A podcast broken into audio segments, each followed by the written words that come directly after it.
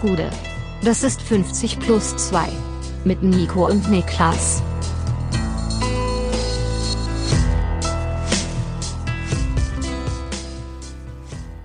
»50 plus 2 Bundesliga-Rückblick, vierter Spieltag. Mein Name ist Nico Heimer und bei mir ist das menschgewordene Kanzler Triell. Das heißt, stimmt einfach nicht bei mir, sondern mir zugeschaltet zum ersten Mal in unserer Geschichte, Niklas Levinson.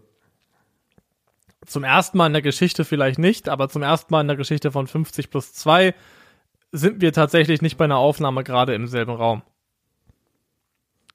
Weil du in der Vulkaneifel weilst. Das ist korrekt, ja. Ich weile in der Vulkaneifel. Ich habe Hundedienst bekommen, den ich auch bereitwillig übernommen habe und äh, passe hier aktuell auf einen äh, in die Jahre gekommenen Hoverwart-Rüden auf. Oh, klingt aber nett. Ähm, Willst du kurz was sagen zum Derby eigentlich? Mann, Mannheim gegen FCK, die roten Karten, man, man hört aus, das, aus lautern Fansicht, die vielleicht nicht ganz verdient gewesen wären. Ähm, also das Spiel war da verloren, wo Waldhof in den ersten zehn Minuten einfach säbeln konnte, wie sie wollten, ohne eine gelbe zu sehen. Da ist das Spiel aus der, aus der Hand geraten des Schiedsrichters. ähm, und dann gab es halt diese rote für Redondo, die in meinen Augen keine rote ist, weil es kein böswilliges Einsteigen ist und auch in der Härte nicht verdient gewesen ist. Ähm, aber man muss sagen, Schiedsrichter ja, aber alle Beteiligten, sowohl neben dem Platz als auch auf dem Platz, haben sich teilweise wirklich unter aller Sau benommen und da ein Fußballspiel abgeliefert, das den Namen wirklich kaum verdient hatte. Also die komplette Schuld ist aber auf Mannheim-Seite, ja? Nee, Lautern auch. Also die haben sich okay. da mit der, mit der reinziehen lassen, meinen nachher auch nur noch zu neunt. Sänger hat ja auch noch eine berechtigte rote Karte gesehen für eine Notbremse. Also, dass sie zu neunt den Punkt dann irgendwie noch mit nach Hause nehmen, ist cool.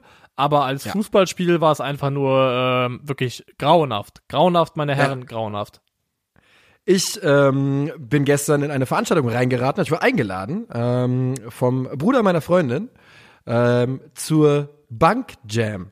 So, Jetzt stellte sich heraus, also es ist eine BMX-Session gewesen und diese, die, diese Boys waren einfach so, also ich sag, Kurzfassung ist, ich habe mich in meinem Leben noch nie so alt gefühlt wie gestern. Ähm, weil da waren einfach irgendwelche 16-Jährigen, die nach drei, vier Kaltgetränken einen Backflip über einen halben Meter Kicker gemacht haben vor einer Kirche in Neukölln. Ähm, und drumherum sind 40 Leute ausgerastet. Äh, es war wie im Film und es war wirklich übertrieben geil. Ähm, und hast du dich inadäquat gefühlt auf irgendeine Art und Weise oder? Nö, überhaupt nicht, weil es war super, alle waren super freundlich und sowas. Es hat auch richtig viel Spaß gemacht. Ich habe einfach nur gedacht, verrückt. Also das ist halt dieser, dieser Funsport-Lifestyle so ein bisschen, ne? Wenn du da reingehst, dann gehst du ja mit allem rein, was du hast. So, das ist ja das Wichtigste dann für dich. Und einfach, was sie für eine gute Zeit gehabt haben. Ich habe dann überlegt, wenn ich mit meinen ganzen Kumpels, gut, wir würden uns alle alles brechen, wenn wir BMX fahren würden, aber wenn da auch bei mir einfach dann die ganze Bagage nur meine Kumpels da rumhängen würden, hätte ich ja auch den Abend meines Lebens gehabt. Ich fand's einfach nice. Einfach generell mit guten Leuten rumhängen und, eine, und einfach chillen ist einfach generell eine der unterschätztesten Aktivitäten, die man so dem man so nachgehen kann. Man braucht meistens, wenn man eine gute Runde hat, gar kein großes Randprogramm oder Rahmenprogramm, weil ja. äh, man so, weil die Dynamik der Leute einem eigentlich genug gibt. Ey, gestern, ich schwör's dir, das war wie äh, Tony Hawks Pro Skater spielen. So irgendjemand labert die ganze Zeit ins Megafon rein und die Leute rasten aus bei jedem guten Trick und es läuft irgendwie äh, Daddy Cool über irgendeine Bluetooth-Box im Hintergrund und so. Es war auf jeden Fall einfach ein Vibe. Ich weiß nicht, ob äh, Leute das wissen, aber wie jeder ähm, Allmann von der Provinz habe ich ja auch mal kurz den Traum des deutschen Rappers gelebt.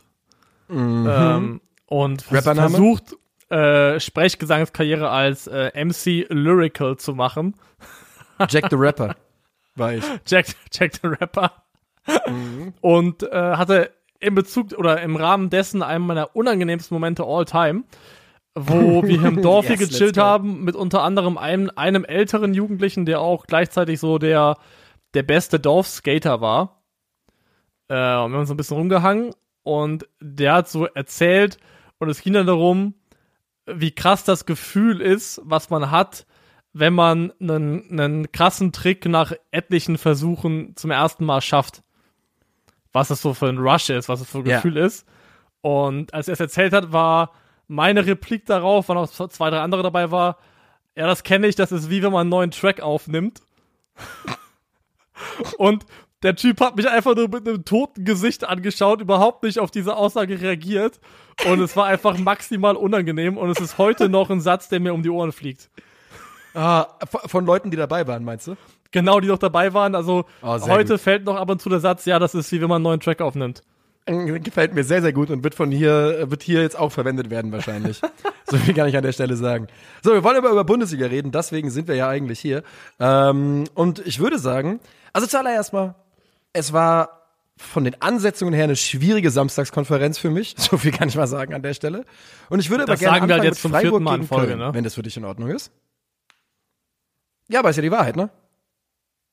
Ist ja die Wahrheit. Ähm, und bei Freiburg gegen Köln würde ich aufmachen wollen mit dem Satz, den mir meine Oma beigebracht hat. Vermute keine Preisgeinerhaftigkeit, äh, wo Christian Streich Killermentalität der Grund sein könnte. so, Also war das für dich kein, kein Fall für die Gaunerei? war es für dich ein Fall der Gaunerei? Ah, So ein kleines bisschen schon. Also ich fand, dass die Kölner schon von dem, was sie sich rausgespielt haben, die tendenziell bessere Mannschaft waren. Ähm, dass dann am Ende der Ausgleich vom Laster fällt, ist in Ordnung, aber fällt ja auch sehr, sehr unglücklich über dieses Eigentor von Zichos. Also ich glaube, das ist keine grobe Ungerechtigkeit, die da passiert ist mit dem 1 zu 1, aber für mich war Köln definitiv näher an einem verdienten Sieg dran, als Freiburg das gewesen wäre. Und, und das sehe ich einfach wirklich nicht so richtig. Ich finde halt, und ich glaube, das Problem da ist, bei, gerade bei dem Spiel ist, dieser, dieses Gefühl oder dieser Eindruck, ähm, der, der stellt sich so ein wenig ein, weil Köln in der ersten Halbzeit so viele Chancen hatte. Aber eigentlich war es ein Spiel von zwei Halbzeiten. Und in der ersten ist halt Köln besser und macht verdient die Führung. Und in der zweiten ist halt Freiburg besser und macht in meinen Augen verdient den Ausgleich. Das Spiel, mal, damit wir hier auch äh, korrekt bleiben wollen, geht natürlich eins zu eins aus. Anthony Modest trifft wieder. Da bist du Wir sind on mit. Kurs. Wir sind on Kurs für die, äh, was habe ich gesagt, 14 Tore?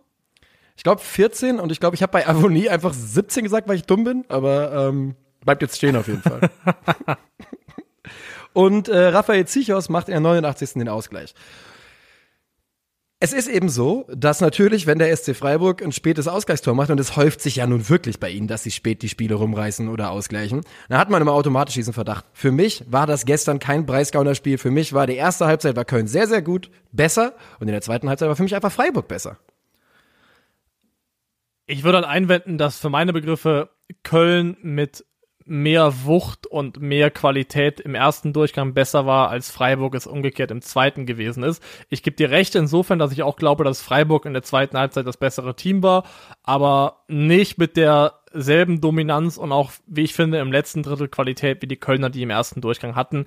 Aber wie gesagt, ich finde es jetzt nicht eine himmelschreiende Ungerechtigkeit, dass das Spiel am Ende 1 zu 1 ausgeht. Ja, also es ist natürlich, die Kölner haben natürlich einfach in der ersten Halbzeit äh, drei so große Chancen, dass es halt nicht 1 zu 0 stehen sollte zur Halbzeit. Das ist halt das Problem. Und dann reden wir von einem anderen Spiel, ist natürlich klar. Und was da mit Florian Kainz passiert in der zweiten Halbzeit, das ist halt, das tut natürlich brutal weh so einer Mannschaft. Ist der für dich berechtigt? Ich finde nicht. Nein. Nein, für mich auch nicht. Nee, für mich auch nicht. Also, ne, das ist halt, ich frage mich da so ein bisschen, ob das anders gewertet wird, wenn die Situation sich nicht so entfaltet, wie sie sich entfaltet. Mit Schubser hier, Schubser da und äh, plötzlich hat man das Gefühl, es müssen Leute bestraft werden, weil eigentlich war das kein zweite gelbwürdiges Foul in meinen Augen. Ich finde auch immer, was, ich, was mich immer nervt, ist, wenn so mitgehangen, mitgefangen mäßig die gelbe Karte vergeben werden. Eine an den Spieler von der einen Mannschaft, eine von der anderen, einfach kategorisch. Obwohl manchmal einfach die Sachlage ist, dass eigentlich nur ein Spieler von einer Mannschaft sich inkorrekt verhalten hat. Und ich fand hier auch, dass der, der Stoß von dem Freiburger war so heftig auf, gegen Keins, dass der für mich auf jeden Fall gelbwürdig war. Aber das, was Keins Ja. gemacht hat im Umkehrschluss, war für mich eben nicht so drastisch, dass ich sagen würde, das hat eine zweite gelbe unbedingt verdient. Nee, sehe ich ganz genauso. Und vor allem eben in so einem Spiel. In so einem Spiel, wo die Dynamik gerade so ein bisschen am Kippen ist. ne, Die Freiburger machen viel Druck, äh, werden nach vorne gepeitscht. Und da, so eine rote Karte ist da so brutal schwerwiegend für so einen Spielverlauf. Und wenn sie dann, wie in diesem Fall, ähm, ja, also ehrlich gesagt, geht es für mich in den Bereich der klaren Fehlentscheidung und wäre dann vielleicht, äh, könnte man darüber drüber reden sogar nochmal. Ja, ob ich so weit gehen würde, weiß ich nicht. Ähm, es ist ja, glaube ich, auch so gewesen, dass der Hauptschiedsrichter es gesehen hat und bewertet hat und deswegen äh, keine, also ob da ein Eingriff überhaupt in der Form nochmal möglich gewesen wäre, weiß ich gerade gar nicht. Ähm, aber blöd gelaufen für Köln allemal. Was positiv gelaufen ist und auch erwähnenswert ist, Benno Schmitz, Mhm. der, der, unser All-Time-Favorite Benno, ähm, Yes. hat jetzt schon nach seiner Flanke auf Anthony Modest, äh, hat zwei Assists in der laufenden Saison. Das sind mehr, als er jemals in einer Spielzeit für den FC hatte in der Bundesliga. Ja, aber weil er ja auch einfach niemals, er hat ja noch keine gute Saison gespielt für den FC in der Bundesliga. Bis, bis jetzt, ja. Ne, genau, also sein Maximum an Assists in der Bundesliga und an Torbeteiligung ist eins. Eins war bisher sein Maximum. Nach, nach, nach vier Spieltagen sind es jetzt zwei. Das Ja. ist eine starke Leistungssteigerung. Also Shoutout an Benno. Modest hat übrigens die drittmeisten Torschüsse in der Bundesliga äh, nach vier Spielen und kannst dir ja denken, wer Nummer eins und zwei sind wahrscheinlich. Robert und Erling. Ganz genau. Und das bedeutet, ja, Anthony Modest klopft da an bei den ganz Großen in der Bundesliga. Der Mann äh, hat, hat dir gut zugehört und hat sich von dir wieder wachküssen lassen. Ich glaube ja vor allem auch, dass Steffen Baumgart meinte, also für ihn ist Modest noch gar nicht da, wo er eigentlich sein kann. Also sieht noch Luft nach oben. Kann natürlich auch ein großer Spruch sein, der einfach nur da ist, um den Spieler noch weiter zu motivieren. Aber der Typ war halt nicht umsonst mal ein 25-Tore-Monster, ne? Äh, absolut richtig. Ne? Es ist halt, man hat halt nicht daran geglaubt unbedingt, dass es nochmal äh, noch so weit kommen würde, aber er hat uns allen eines Besseren ähm, belehrt an dieser Stelle. Und ähm, oh, bei mir geht aus Versehen ein Video los. Das wollte ich eigentlich genau verhindern. Ähm, es steht also 1 zu 0, lange, lange Zeit. Die Freiburger machen dann mehr Druck und Noah Weishaupt, äh, kurz vor Schluss, zieht von rechts rein, wackelt einmal Jonas Hector aus, zieht ab und ja, äh, er hat danach im Interview gesagt, das fühlt sich ungefähr so an wie einen neuen Track aufnehmen. Äh, an dieser Stelle noch eine fußballfremde Frage für dich. Glaubst du, dass Noah Weishaupt ein unmittelbarer Nachfahre von Adam Weishaupt ist? Wer ist Adam Weishaupt? Du weißt, jeder Gedanke ist verschenkt, wenn Adam Weishaupt Oh, das ist der denkt. Oh, Philosoph, ja, ja. Das ist der Gründer der, des Illuminatenordens. Oh, großer Fan. Ähm, Illuminaten, äh, wie ist der Zusammenhang zwischen Illuminaten und Freimaurern, frage ich dich? Zwischen Illuminaten und Freimaurern? Ja. Ist das so wie mit dem Rechteck und dem Quadrat? Ja, ich, ich, tatsächlich weiß ich es nicht so richtig. Ich weiß, dass es einen Zusammenhang Weil gibt. ich weiß es auch nicht genau. Ich weiß, beide machen irgendwie Verschwörungsscheiß, aber kein Plan, ob die unterschiedliche Gruppen sind. Ich sag dir aber mal was. Meine Oma, ich hoffe, das darf man so sagen, ist in der Freimaurerloge irgendwie aktiv, in der feministischen Freimaurerloge, glaube ich sogar. Und die machen eigentlich nur so Community Work. Die machen einfach nur so soziale Arbeit in, äh, in der Heimat. Ja, und ich habe gleichzeitig von einem Mann, der wahrscheinlich in einem ähnlichen Alterssegment wie deine Oma ist, ein Buch geschenkt bekommen. Who is Who ohne Maske, das wahre Gesicht der Freimaurerloge. Oh. Aber ich habe ich hab's noch nicht gelesen. Okay, dem werden wir heute nicht auf den Grund gehen können. Äh, wir müssen aber langsam äh, das erste Spiel abschließen. Wir sind nämlich schon relativ weit drin. Und ich möchte noch, du, ich vermute, du hast auch noch was, äh, ein, zwei Takes, die du loswerden willst. Ich möchte an dieser Stelle Nico Schlotterbeck nochmal erwähnen. Nico Schlotterbeck ähm, hat jede Minute gespielt in der Bundesliga für den SC Freiburg, ähm, hat die zweitmeisten zwei, gewonnenen Zweikämpfe in der Liga, ähm, wurde, glaube ich, in der gesamten Saison einmal ausgedribbelt bis jetzt und ist einfach inzwischen ein absolut wichtiger Bestandteil dieser starken Freiburger Defensive. Also quasi Virgil van Schlotter. Virgil von Schlotter, ja. Wobei, die Schlotterbecks einfach mit ihrem eigenen Namen, ähm, die, da sollte man keine, da sollte man nicht umdichten. Bei Schlotterbeck an sich ist einfach ein starker Name. Der ist stabil auf jeden Fall, ja. Also du ich bin, ich bin, ich bin Take los. Ich bin meine Takes, also mein Benno Take losgeworden, mein Keins Take auch. Mehr habe ich nicht Okay. zu geben. Meine Milch ist Okay, gegeben. okay. Dann gehen wir weiter. Und wir gehen ans Fließband. Ja? Wir gehen auf Arbeit. Wir gehen, ganz, wir gehen jetzt alle gemeinsam auf Schicht, genau wie der FSV Mainz 05. Ähm, die haben 2 zu 0 gewonnen, auswärts bei der TSG Hoffenheim. Und die haben nichts anderes gemacht, als die einfach kompromisslos wegzuarbeiten. Das war äh, Boos Blaumann Boys. Das ist mein Episodenvorschlag für dich. Die Jungs ziehen den Blaumann an und gehen auf die Arbeit. Jetzt kann ich dir passend dazu sagen, was glaubst du ist meine erste Notiz? Sag's mir, Arbeitssieg? Jeder nach seinen Fähigkeiten, jedem nach seinen Bedürfnissen. Ja, Also Ja. schön hier den Bräu Karl Marx rausgeholt. Ähm, um das, falls das nicht klar gewesen sein sollte, ich weiß nicht, wie, äh, wie Marx-fest du bist. Oh, extre extrem Marx-fest. Mark, Mark-Klößchen zum Beispiel. Super. ja, klasse. Marx-Klößchen gab bei mir bei der Karl Oma Marx auch immer Allee bin ich häufig unterwegs gewesen. Ja. Ähm, und ich habe diesen Spruch gewählt ähm, mit Bezug auf Dominik Kor. Weil Ja. jeder, jeder nach seinen Fähigkeiten und Dominik Kor wird bei Mainz konsequent nach seinen Fähigkeiten eingesetzt und muss nicht mehr tun, als ein Dominik Kor tun kann.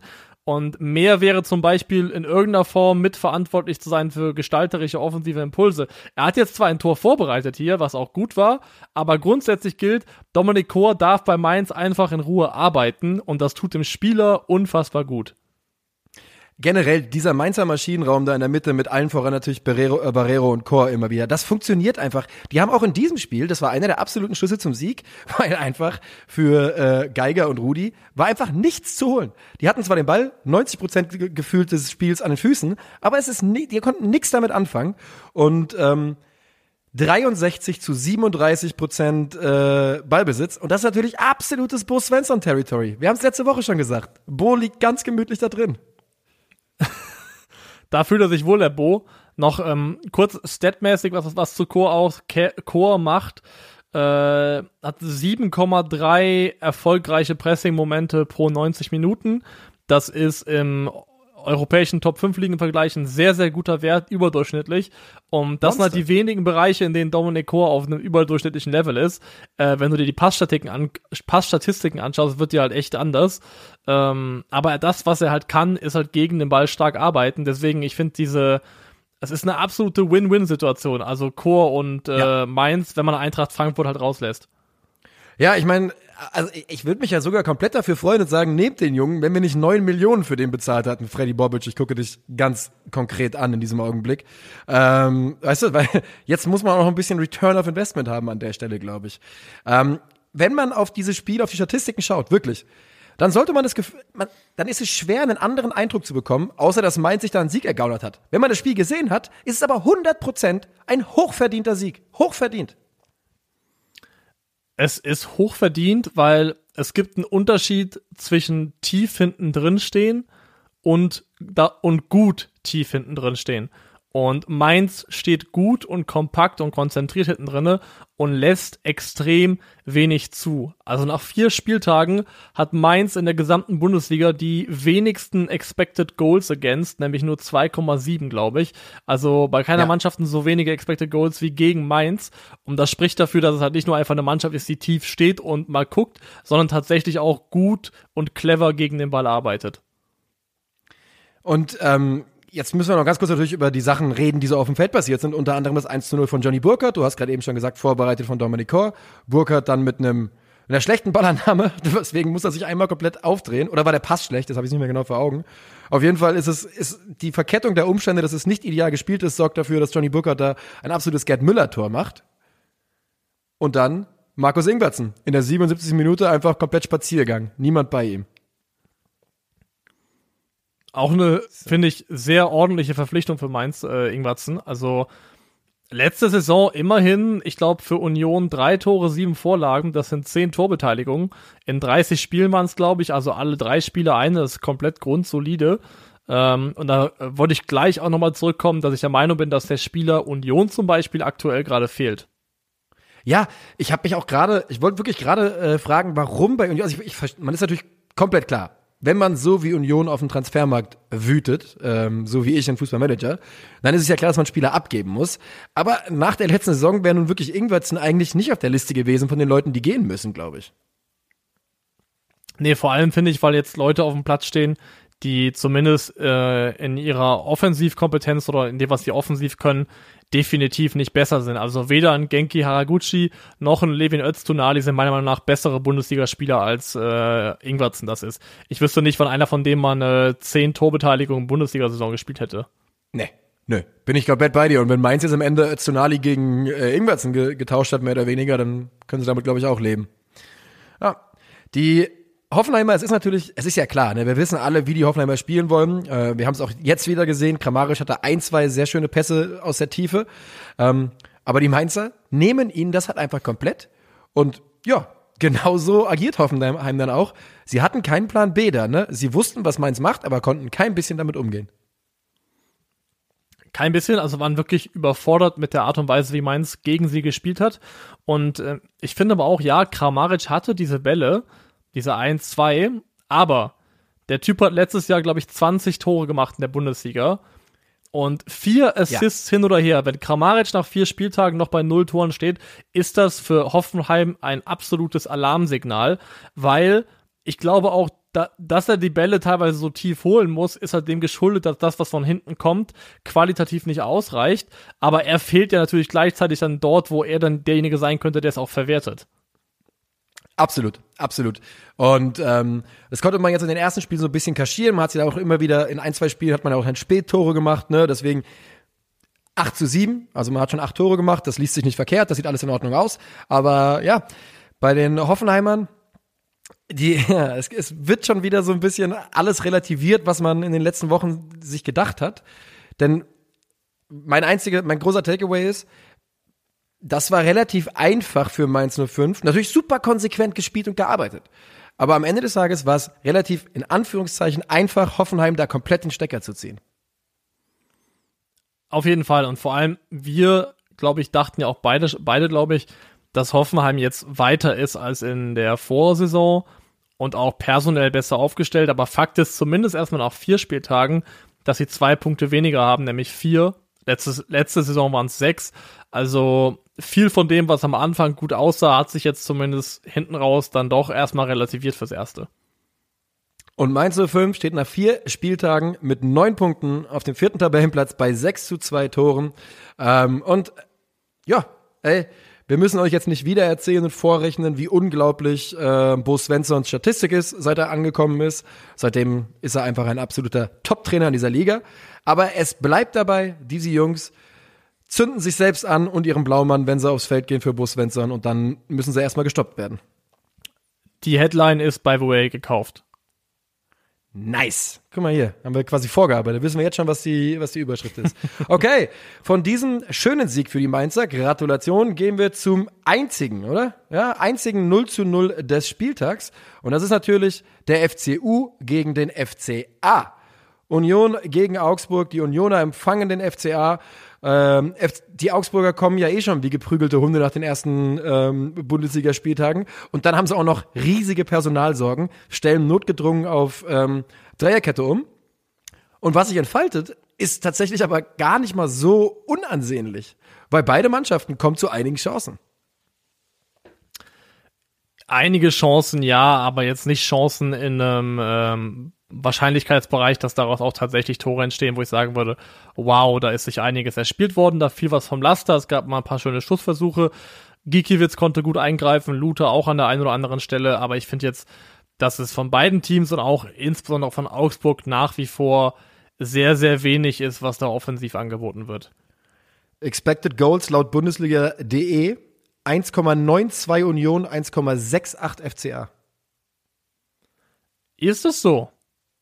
Auf Bundesliga.de, also da, steht, da heißt es ja nur X Goals, aber ich meine, ne, das G steht ja für Goals. Da steht 1,92 zu 1,68. Wie gesagt, da gab es ja auch ein paar Situationen. Ne? Alleine wenn ich überlege, dieser Kopfball von Niederlechner und ähm, da ging es hin und her. Es war halt Ginkiewicz gegen, gegen Luther einfach. Ähm, Union dreimal Aluminium in dem Spiel, glaube ich. Und Nico Gieselmann, der alte Giftswerk, äh, der hätte ja schon zwei Tore nach zehn Minuten machen können. Die, äh, die neu entdeckte Torgefahr des Nico Gieselmanns ist auf jeden Fall auch eine, ein Narrativ, eine, eine, ein Sidequest der Bundesliga-Saison, das ich so im Vorfeld nicht auf dem Schirm gehabt habe. Nee. Er hat schon zwei, oder? Der, der, der, der hat, der hat schon Tore. zwei, der hat schon zwei und war jetzt wieder verdammt nah dran. Wirklich. Also, ähm, ja, Nico Gieselmann hätte da, ähm, hätte da schon früh das Tor machen können macht es nicht und dann, ja, es ist halt, äh, man merkt halt schon, der FCA versucht's, wie gesagt, ich will denen auch gar nichts absprechen. Man merkt aber halt, dass sie nicht so richtig können, oder? Genau, es ist ein klarer Fall von, ähm, man will, aber man kann nur sehr, sehr bedingt. Also das muss man einfach feststellen. Die einzigen Punkte, die der FCA bisher geholt hat, war über zwei Nullnummern. Und die hier war ja in der Tendenz zumindest insofern glücklich, dass ja auch Union Chancen hatte, ich glaube auch zweimal Aluminium getroffen hat, Vogelsammer auf jeden Fall mal und ich glaube dann noch dreimal sogar. Ich. ich glaube dreimal sogar. Sogar dreimal, also ja, also ja. mit viel Wohlwollen dann auch diese Nullnummer nach Hause gebracht hat und ja, wenn deine einzigen Punkte aus Null Nulls entstehen, dann ist es tendenziell kein gutes Zeichen für deine, für deine Mannschaft an sich und speziell nicht für die Offensivabteilung. Ich versuche mich gerade übrigens, weil ich auf die Tabelle gucke, ich, ich versuche mich gerade zu erinnern, wann die getroffen haben, die Augsburger. Gegen äh, Leverkusen beim 4-1. Oh, ja, 1-4. 1-4, richtig. Ja, ja, ja. Ja, ja für ähm, Augsburg, keine Ahnung, kannst du, kannst du Max Kirch ihren Konsorten ein bisschen Hoffnung machen? Ja, es be bewegt sich gerade alles so ein bisschen in den äh, von Casper besungenen Regionen zum Leben zu wenig, zum Sterben zu viel. Mhm. Aber so richtig große Hoffnung, die kann ich jetzt nicht wirklich äh, in mir heraufbeschwören, weil man einfach auch so ehrlich sein muss. Der letzte Nachweis von guter Trainerarbeit über einen längeren Zeitraum von Markus Weinziel, der ist äh, verdammt lang, verdammt lang her. Ähm, und ob er den überhaupt noch erbringen kann, ist immer noch offen, weil das bei Augsburg bisher nicht passiert ist. Deswegen fällt es mir schwer zu sagen, ja, es ist, also da, das wird schon noch werden.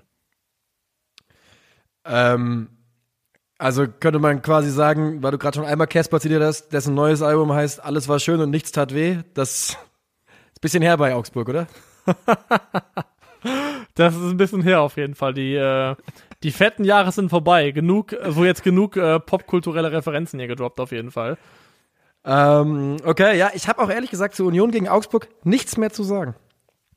Ja gut, es ist auch einfach ein 0-0 gewesen. Da ist die Menge an Analysespielraum auch relativ begrenzt. Für Union, glaube ich, ist es ein absolut erträgliches Ergebnis. Die haben sich, finde ich, wenn man bedenkt, dass sie jetzt auch schon gegen äh, Gladbach, die sie ja geschlagen haben, und gegen Leverkusen gespielt haben, also zwei von vier Gegnern hatten, die wirklich auch anspruchsvoll gewesen sind, haben die sich da sehr, sehr ordentlich bisher aus der Affäre gezogen. Unterschreiben wir so. Und bevor wir zum heißesten Spiel des Samstags 15.30 Uhr Slots kommen, äh, arbeiten wir noch Kräuter Fürth gegen den VfL Wolfsburg weg. Ähm, und ich glaube, das kann man fast relativ kurz halten. Willst du mal ein bisschen erzählen? Kann ich gerne machen, auf jeden Fall. Ähm, also Fürth hat sich für meine Begriffe keine einzige klare Abschlussgelegenheit erspielt. Es gab vier Schüsse aufs Tor, zwei von außerhalb des 16ers, dann gab es den äh, äh, diesen Art Fallrückzieher, der wohl die beste Chance war, aber man jetzt nicht als eine blendende ja, ja. Also mehr ein, ja. mehr ein Zufallsprodukt als irgendwas herausgespieltes. Und ganz am Anfang hat Cedric Itten mal aus der Drehung einen relativ kläglichen Schuss ja. abgegeben. Und mehr, ja, mehr ist es dann einfach wieder nicht gewesen. Und wir reden über, bei Fürth über das, was, was wir einfach schon seit den ersten Wochen sagen. Es fehlt einfach an handfester Qualität, die ausreicht, um in der Bundesliga konkurrenzfähig zu sein. So ist es. Und äh, es ist echt so, ich sehe es auf allen, auf allen Ebenen. Zweikampfhärte, wenn man sich das Spiel angeschaut hat, wie häufig da die, die ähm, nach dem Zweikampf gefühlt der Vierter am Boden lag und der Wolfsburger einfach mit dem Ball weitergelaufen ist. Ähm, die Konsequenz im, im, das Tempo, es fehlt einfach überall bei den Viertern gerade. Und übrigens, wir hatten letzte Saison ähnliche Sachen gesagt, über zum Beispiel zwischenzeitlich mal Köln, gut, Schalke wollen wir jetzt nicht als äh, Beispiel ranziehen, aber ne, das bedeutet nicht, dass es nicht im Kader steckt und vielleicht sogar noch passieren kann. Aber gerade sieht diese Fürth-Mannschaft absolut nicht Bundesliga-tauglich aus. Genau das. Und ich finde, bei einer Mannschaft wie Köln war immer noch eine andere Ressourcenstärke vorhanden. Man wusste, dass da im Kader immerhin noch ein paar Leute schlummern, wo man eigentlich weiß, wenn sie es denn abrufen, ist das Niveau auf jeden Fall zweifelsfrei da. Und die Namen, bei denen man das zutreffend auf Spieler von Fürth sagen kann, die sind sehr, sehr, also sehr, sehr begrenzte Liste auf jeden Fall. 100 Prozent, ja. Ähm, ich weiß nicht, ob ich das bei drei Spielern aus der Startformation sagen würde. Ähm, die, was soll ich noch sagen? Ach so, ich wollte dich was fragen. Wann machst du dir die, so Notizen zum Spiel? Ähm, ich habe jetzt gestern Live-Notizen gemacht, mir 15.30 Uhr. Und scheinbar, mein Vergangenheits-Ich fand es sehr, sehr lustig, paar ganz, ganz schlimme Gags reinzuschreiben. Sowas wie, dass ich hier Kräuter führt, einfach konsequent als die Kräuter. Ich weiß heute nicht, 24 Stunden später weiß nicht, was ich da mir gedacht habe. Ja, es ist krass, ist krass lustig auf jeden Fall. Äh, unglaublich, also wirklich, wie Also furchtbar kann ein wirklich, Gag sein? Wirklich, äh, das ist äh, ZDF Neo Magazin Niveau. Nicht mal. Nicht mal, nee, nicht mal. Nicht, Weil, nicht mal äh, das, nicht mal das. Aber nee, also was Notes, Leute. Ja. was Notes angeht, ähm, ich mache eigentlich während dem Spiel fast nie welche. Ich gucke einfach. Jetzt im Fall von gestern habe ich tatsächlich auch einfach noch für One Football im Newsroom gearbeitet, also war eingespannt am Schreibtisch und habe dann eben entsprechend mit den Notes erst immer in der Nach, also meistens in der Nachbereitung fange ich dann an, Sachen zu notieren. Aber das ist ja jetzt fast schon Okay, okay, eine okay. Metaebene, auf die wir, auf die wir hier äh, eingestiegen sind. Äh, ich hole uns mal von der Metaebene runter und hole uns auf die äh, Ballbesitzebene, wo Oh festzuhalten ist, dass der VfL Wolfsburg aktuell nach Borussia Dortmund den zweitmeisten Ballbesitz aller Mannschaften hat, nämlich 60,1 Prozent. In der Vorsaison waren es 51 Prozent im Schnitt. Also aktuell sind es 10 Prozent mehr.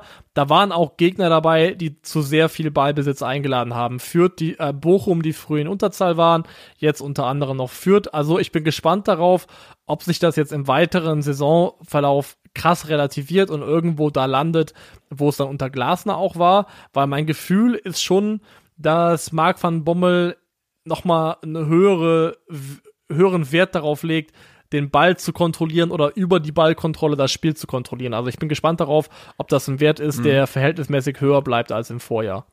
Also sie hatten ja jetzt gegen Fürth, glaube ich, über 70 Prozent. Ähm, das ist natürlich, das reißt natürlich so eine Statistik nach oben. Aber ähm, darauf bin ich auch gespannt. Und ich sage jetzt was, was mir im Herzen wehtut, das so zu sagen. Der VfL Wolfsburg übrigens Tabellenführer mit vier Siegen aus vier Spielen, unser aller Flop-Tipp. Ähm, der VfL Wolfsburg ist schlicht und ergreifend, sehen die aus aktuell wie eine Top-Mannschaft. Weil, wie die das gegen Fürth runtergespielt haben, der, früh das 1-0 machen und dann komplett sagen, wisst ihr was, wir müssen hier überhaupt nichts mehr machen. Äh, Lukas Metscher natürlich übrigens an dieser Stelle zweites Saisontor, läuft gut bei ihm. Und dann hat er auch in der, in der 90. den Elfmeter, ne? easy, easy money. Da ist, da sind die, das sind so kleine Nuancen von Top-Team, die ich sehe in der Abgezocktheit, wie sie das spielen. Ma Top-Mannschaften stehen und fallen mit einer intakten Achse. Und wenn ich jetzt sage, Kuhn Castells, Maxens, Lacroix, Maximilian Arnold, Wout Weghorst, dann reden wir einfach in jedem dieser Mannschaftsteile von einem integralen Spieler, der absolut mindestens gehobenes Bundesliga-Niveau hat, wenn Ja. nicht sogar noch mehr. Lacroix ist auf dem Weg dahin, ein absoluter Monsterverteidiger auf, auf internationalem Level zu werden. Ähm, und die Achse von Wolfsburg ist einfach brutal stark. Und das ist dann nicht so, dass dann drumherum alles abfällt, da ist auch gutes Niveau, aber diese zentrale Achse, die Wirbelsäule von VfL Wolfsburg, die ist, äh, die ist stabil. Ach, und, äh, ganz im Ernst, ich finde halt, die zentrale Achse ist natürlich stark, du hast vollkommen recht. Aber wenn du dir überlegst, dass sie Kevin Mbabu, äh, John Anthony Brooks, Renato Steffen und Dodi Luke Bacchio einwechselt haben, das geht schon schlechter. Das geht auf jeden Fall schlechter, ja. Also, nee, das sieht gut aus. Und man muss aber auch sagen, glaube ich, dass, also Van Bommel, ja, sehr guter Start. Ich gratuliere ihm dazu. Ich mag ihn auch, aber ich glaube auch, er profitiert davon, dass Oliver Glasner ihm auch ein sehr stabiles Mannschaftsgefüge hinterlassen hat. Also er hat eine Mannschaft ihm übergeben, die auf einem taktisch sehr hohen Grundlevel eingestellt gewesen ist, die erfolgreich war, wo es eigentlich auch dann irgendwie dankbar ist, das Ruder zu übernehmen fürs Erste, glaube ich. Das glaube ich auch, das glaube ich auch. Aber ne, aktuell kann man einfach nur sagen, Gratulation an den VfL Wolfsburg, das sieht sehr, sehr gut aus, was sie da machen. Ähm, und wenn man, ja, keine Ahnung, ich habe da immer, wenn ich dann sowas sehe, dass sie da wirklich ähm, das so minimalst runterspielen, ohne jemals in Gefahr zu geraten, dann da habe ich immer gute Gefühle bei für eine Mannschaft. Good Vibrations. So, nun, äh, während kein Scheiß, meine Katze mich besuchen kommt, hallo, ähm, wollen wir zum letzten Spiel gehen aus dem 15.30 Uhr Slot. Es ist Bayern 04 Leverkusen gegen Borussia Dortmund. Wie immer gefühlt, wenn diese Mannschaften aufeinandertreffen, kracht es. Jit wird gelach. Ja, genau. Ganz genau das. Ganz genau das. Hast ja nicht Unrecht. Hast ja nicht Unrecht. Ähm, Ja, jetzt wird, 3 jetzt jetzt 4 wird gelacht. aus. Das war, war ein Fußballspiel, das pure äh, nordrhein-westfälische Lebensfreude ausgestrahlt hat. Ja, doch, kann man mal so sagen. 3 zu 4 geht's also aus. Bayern für Leverkusen geht ohne Witz halt dreimal in Führung. Das ist natürlich äh, schon schwierig, aber diverse Leute haben was dagegen, dass die Leverkusener an diesem ähm, diesen Spieltag irgendwas gewinnen. Also machen wir mal der Reihe nach. 1 zu 0 durch Florian Wirz. Ponkra, äh, Pongracic und Akanji lassen ihm ein bisschen zu viel Platz und der steckt das Ding einfach mit der Pike äh, am Torwart vorbei. Willst du ein bisschen über Florian Wirtz schwärmen an der Stelle? Ich glaube, da kann man jetzt viele Worte verlieren oder wenige Worte. Jeder, der den Typ spielen sieht und nicht komplett blind ist, sieht, was das für ein absolutes Ausnahmetalent ist, ähm, der jetzt schon auf einem Niveau agiert, wo ich fast so fragen würde, ob quasi äh, Kai Havertz nur die Vorspeise war und Florian Wirtz ist der Hauptgang was äh, Leverkusener Monstertalente angeht. Ähm, oder, oder Kölner Monstertalente im Fall von Würz, mhm. die zu Leverkusen geholt worden, muss man einmal der fairerweise noch anerkennen. Ja, Aber ja, ja, der trifft, en trifft Entscheidungen auf so einem abgezockten Level mit so einem guten Timing. Auch der Ball, den er auf Schick rüberlegt, der kann, der muss genau in dem Moment kommen. Das ist perfekt abgepasst. Also fantastisch, macht unheimlich viel Spaß. Sehe ich Ganz genauso. Ich habe äh, dem Jungen gucke ich so gerne zu. Man hat auch einfach das Gefühl, ähm, der hat ein.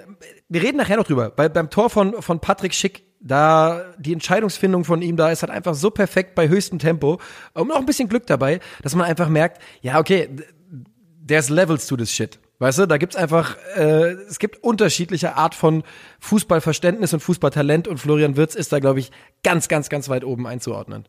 Ähm, wir wollen aber beim, ja, bitte. Ähm, ja, ich wollte da an, an, an Wirtz eigentlich nicht mehr anknüpfen. Ich wollte noch einwerfen, dass sie jetzt wahrscheinlich jetzt schon Early schaut für das beste Spiel der Saison, oder? Also, es ist also auf jeden Fall das vier, beste Spiel, was wir bis jetzt hatten, ja.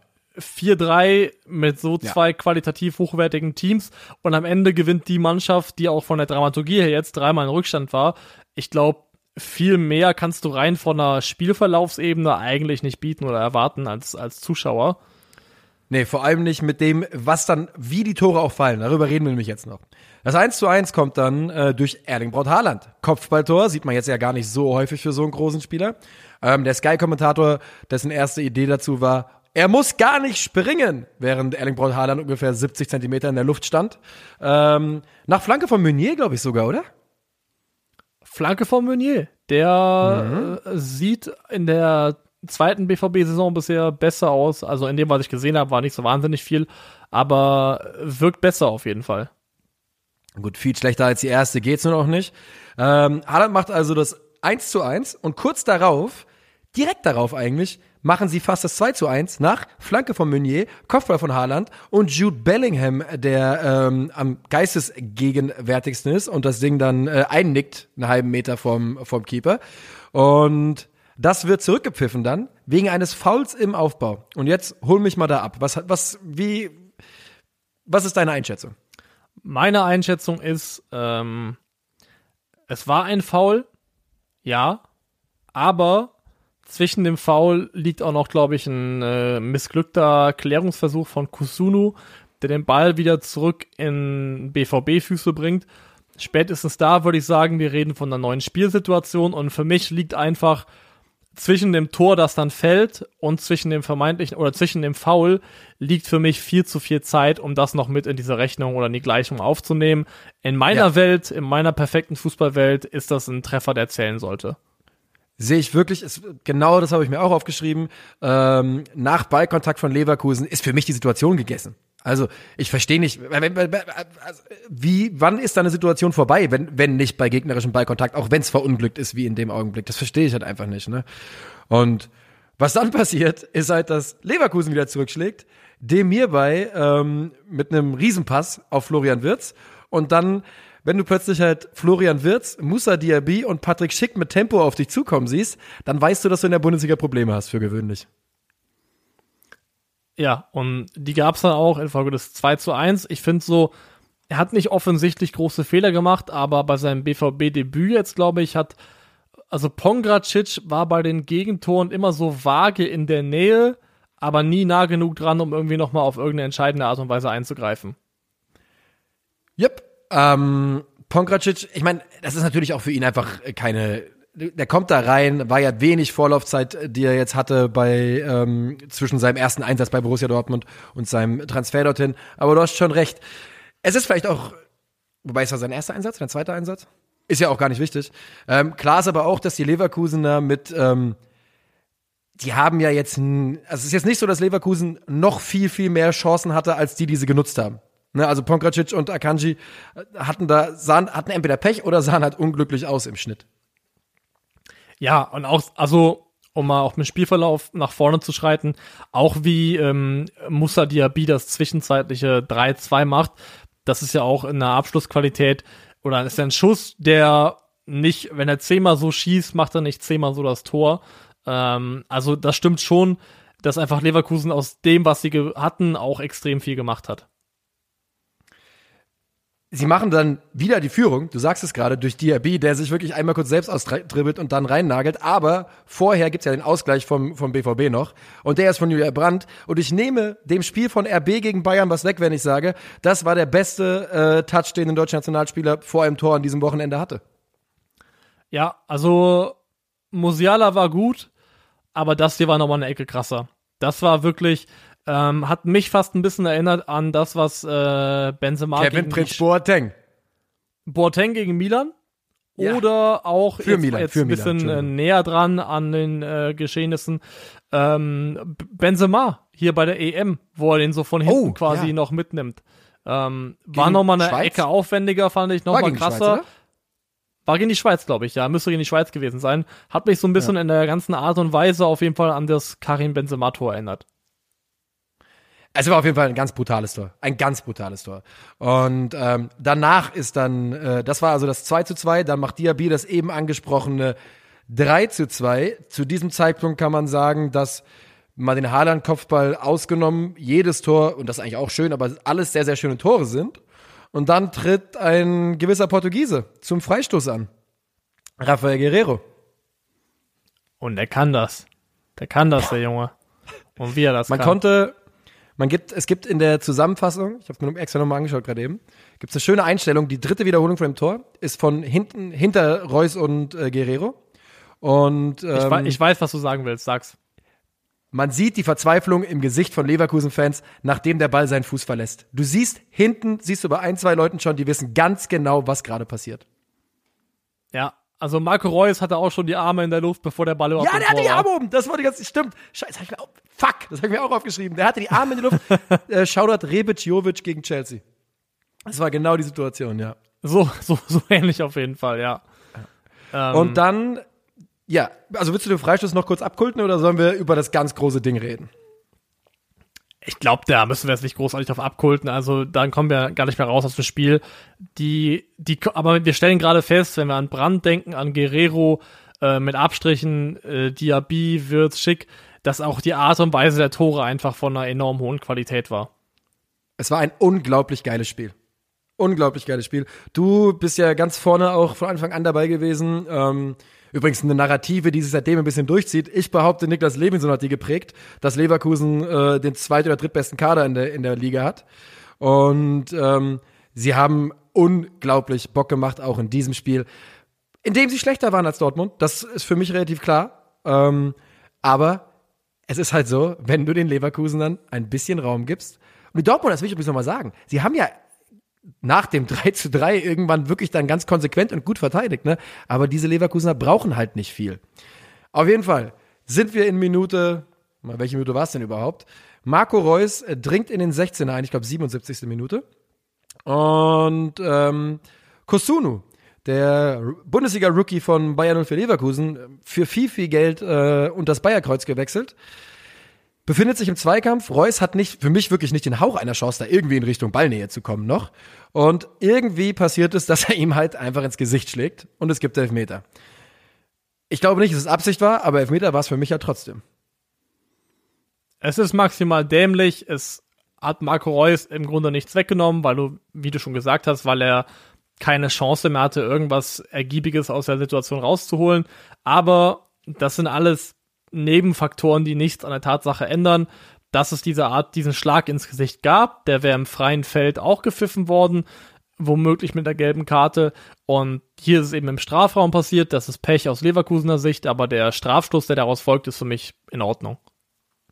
Ja, für mich auch. Ähm, es ist halt, ich denke, das sind die Fehler, die man jungen Innenverteidigern äh, gestatten muss, wo man halt einfach, äh, ja, so dumm es klingt, sagen muss, wenn wir, solange wir mit U21 Nationalspielern spielen, kann das nun mal einfach passieren, dass auch im unnötigsten Moment von allen ähm, ja, so ein Fehler unterläuft. Und so verliert man halt das Spiel dann, das, wie du jetzt schon richtig äh, am Anfang gesagt hast, wahrscheinlich ein früher Anwärter für Game of the Season ist. Das war unglaublich geil. Ich würde jetzt noch eine kritische Note zum BVB einstreuen wollen, äh, um das Spiel so ein bisschen einzufangen. Bei aller Euphorie, Marco Rosa hat sich ja auch in die Richtung ausgeteilt oder gesagt, dass ihn das stört, dass er sauer ist. Die Menge an Gegentoren. Dortmund hat jetzt faktisch einfach in vier Spielen neun Dinge kassiert. Das sind mehr als zwei Tore im Schnitt pro Spiel. Das ist einfach eine ganze Ecke zu viel für eine Mannschaft, die die Art von Ambition mitbringt. Ähm, sie konnten das jetzt mehrfach kompensieren, aber du wirst nicht immer vier schießen, wenn der andere drei schießt. Das wird einfach nicht funktionieren. Und ähm, um einfach, um das nicht nur festzustellen, sondern auch darüber zu sprechen, woran das liegen könnte.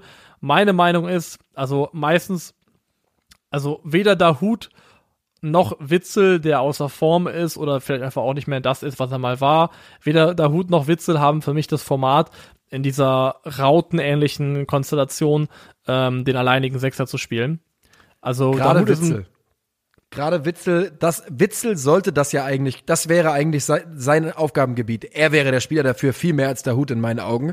Und wenn du da aber Witzel ein bisschen beobachtest, das ist inzwischen, das erinnert mich an ja, keine Ahnung, ich will da jetzt keinen, keinen fiesen Vergleich ziehen. Aber am Ende des Tages ist es so, der bekommt einen Ball, spielt den sichersten Pass, den er finden kann und äh, beteiligt sich nicht weiter und gibt aber auch keine defensive Stabilität mehr aktuell. Die gibt er auch nicht mehr. Er ist, war damals schon nicht schnell, ist aber eher noch langsamer geworden. Es fehlt ihm an Tempo. Ähm, ja, der Hut ist ein toller Ball, Ballverteiler, auch aus der Tiefe heraus, aber da fehlt es mir an defensiver Robustheit, an Zweikampfhärte und deswegen meine Krux ist oder meine, was das Fazit, das ich daraus ziehe, ist, Dortmund fehlt meiner Meinung nach ein designierter äh, zweikampfstarker oder defensiv starker Sechser, der da so ein bisschen stopfen könnte. Wo ist Thomas ja. Delaney? Wo ist Thomas Delaney? Tja, wenn er erstmal nicht auf die Füße fällt. Möchtest du ähm, über den Mann reden, der äh, den Siegelfmeter rausgeholt hat? Ich würde sagen, Stichwort wäre Reus Brazzo Marco Reus. Susi. Reus Brazzo Susi wäre mein, mein Stichwort für dich, wenn du möchtest. Ach so, ja, können, können, können wir gerne tun. Also mal, um die Leute kurz mit reinzuholen, die es vielleicht nicht mitbekommen haben. Äh, Marco Reus ist ja bekanntlich vorzeitig von der deutschen Nationalmannschaft abgereist, nicht mit nach Island zum letzten Qualifikationsspiel, hat aber jetzt eben gegen Leverkusen auf dem Platz gestanden und Hassan Salihamidzic, der in seiner Funktion Sportvorstand des FC Bayern ist, ähm, war bei Sky zu Gast, ich glaube bei Sky 90 und hat da dann auf, also auf Frage natürlich oder als gefragt worden, hat dann da sich darüber gewundert, wie das sein kann, dass Marco Reus ähm, früher abreist und äh, dann aber jetzt spielfit ist. Und das wäre nicht zum ersten Mal passiert und hat dann einen Vergleich gezogen zu Bayern-Spielern, die aber immer einsatzbereit und zur Verfügung ständen. Serge Gnabry zum Beispiel. Ach so, so wie Thomas Müller, stimmt. Ja, ja, Thomas Müller ist ja dieses Mal auch nicht abgereist, bekanntlich. Ja. Hm. Ähm, und darauf hat halt Michael Zorg dann, ich glaube, unter anderem via den Kicker reagiert und relativ drastisch gesagt, dass Salihamidzic, quote, seine Klappe halten soll und die Frage in den Raum geworfen, äh, was denkt der eigentlich, wer er ist. ähm, ah, das ist einfach so eine schöne Phrase, um so eine, um eine, um eine, ich sag mal, saftige, eine saftige Ansage noch so hinterherzuschieben. Was denkst du eigentlich, wer du bist? Funktioniert immer, in jedem Kontext. Das ist echt so der, der Dietrich unter den, äh, unter den Sprüchen, den man noch raushauen kann, auf jeden Fall. Äh, maximal finde ich auch auf jeden Fall äh, cooles Ding. Ja, kann man jetzt aber reden, ob das. Für mich steht einfach fest, für mich ist die Sachlage, deswegen möchte ich auch nicht so viel Zeit damit verbringen. Hassan Salihamidzic hat als Sportvorstand des FC Bayern nicht öffentlich zu kommentieren äh, über Absprachen zwischen Nationalmannschaft und äh, Borussia Dortmund bezüglich der Personale Marco Reus. Er hat ja. null Einblicke in die Belastungssteuerung, in den Gesundheitszustand. Es ist einfach, es ist einfach nicht sein Themengebiet und da muss ich auch erwarten können, dass so jemand souverän genug ist, da zu sitzen und zu sagen, sorry, das ist nicht mein Spieler, er spielt bei einem anderen Verein, ich habe keine internen Einblicke, ich möchte das Ganze einfach nicht kommentieren. Das Ding ist halt auch, du kannst natürlich was dazu sagen, aber du kannst nicht erwarten, dass Susi de Zorg dann nicht zurückklappt und im Zweifel in der öffentlichen Wahrnehmung hat er halt dann recht am Ende des Tages und so ist es auch dieses Mal. Genau so ist es, ja.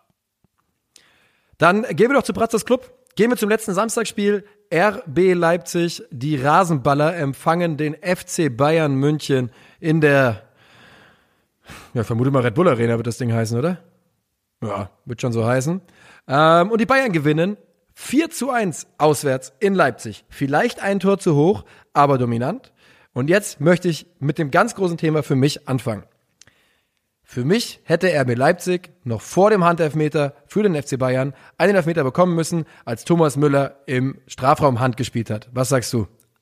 Ah, ah, sage ich. Ah, ah. Ich widerspreche. Ich finde, ähm, bei Müller sieht es für ja. mich nicht nach, ähm, nicht nach beabsichtigt aus. Ich finde nicht, dass er großartig abspreizt, den Körper, die Körpergröße, Körperfläche großartig vergrößert.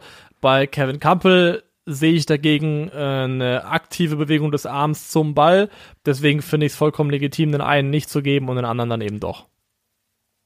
Ich, ich möchte die beiden Elfmeter nicht vergleichen. Darum, darum es mir nicht. Der Kevin Campbell Elfmeter ist 100% ein Elfmeter. Aber für mich ist relativ deutlich, dass ähm, Thomas Müller genau das macht, was du gerade gesagt hast. Seine Körperfläche ist 100% vergrößert. Ähm, die Kollegen bei Sky haben danach noch gesagt, er versucht den Arm wegzumachen. In meinen Augen versucht er den Arm in die Schusslinie zu bekommen. Ähm, ich weiß es nicht. Für mich ernsthaft war das ein Elfmeter und ich wunderte mich sehr, wie das im Spielverlauf einfach wegkommentiert worden ist, von wegen nicht weiter ähm, relevant. Aber wenn du das auch so siehst, dann ist es vielleicht ja auch so. Also ich finde es auf jeden Fall, können wir uns darauf einigen, vielleicht dass es nicht so zweifelsfrei aufzulösen ist wie die Kevin Campbell-Situation.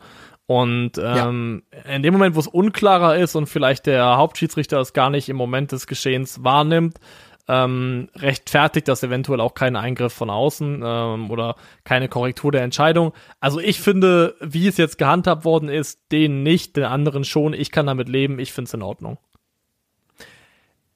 Ja, man weiß ja auch nicht, ne, hätte, wäre, könnte, wie das Spiel dann gelaufen wäre, wissen wir nicht. Was wir wissen ist, die Bayern kriegen den Elfmeter, ach, ich glaube vier Minuten später und von da an ähm, geht es nur noch in eine Richtung. Das Spiel endet 4 zu 1. Robert Lewandowski, Jamal Musiala, Leroy Sané, Konrad Leimer, der natürlich ein unglaubliches Tor an der Stelle macht, und Eriks, äh, Erik Maxim Choupo-Moting sind die Torschützen. Ähm, ich habe es gerade eben schon mal gesagt, vielleicht ein Tor zu hoch, aber insgesamt war das äh, ein sehr, sehr souveräner Sieg von den Bayern und äh, Fonsi ist wieder on fire. Fonsi ist back in business, aber sowas von. Also wirklich die äh, Linie runter in beide Richtungen überragend gewesen.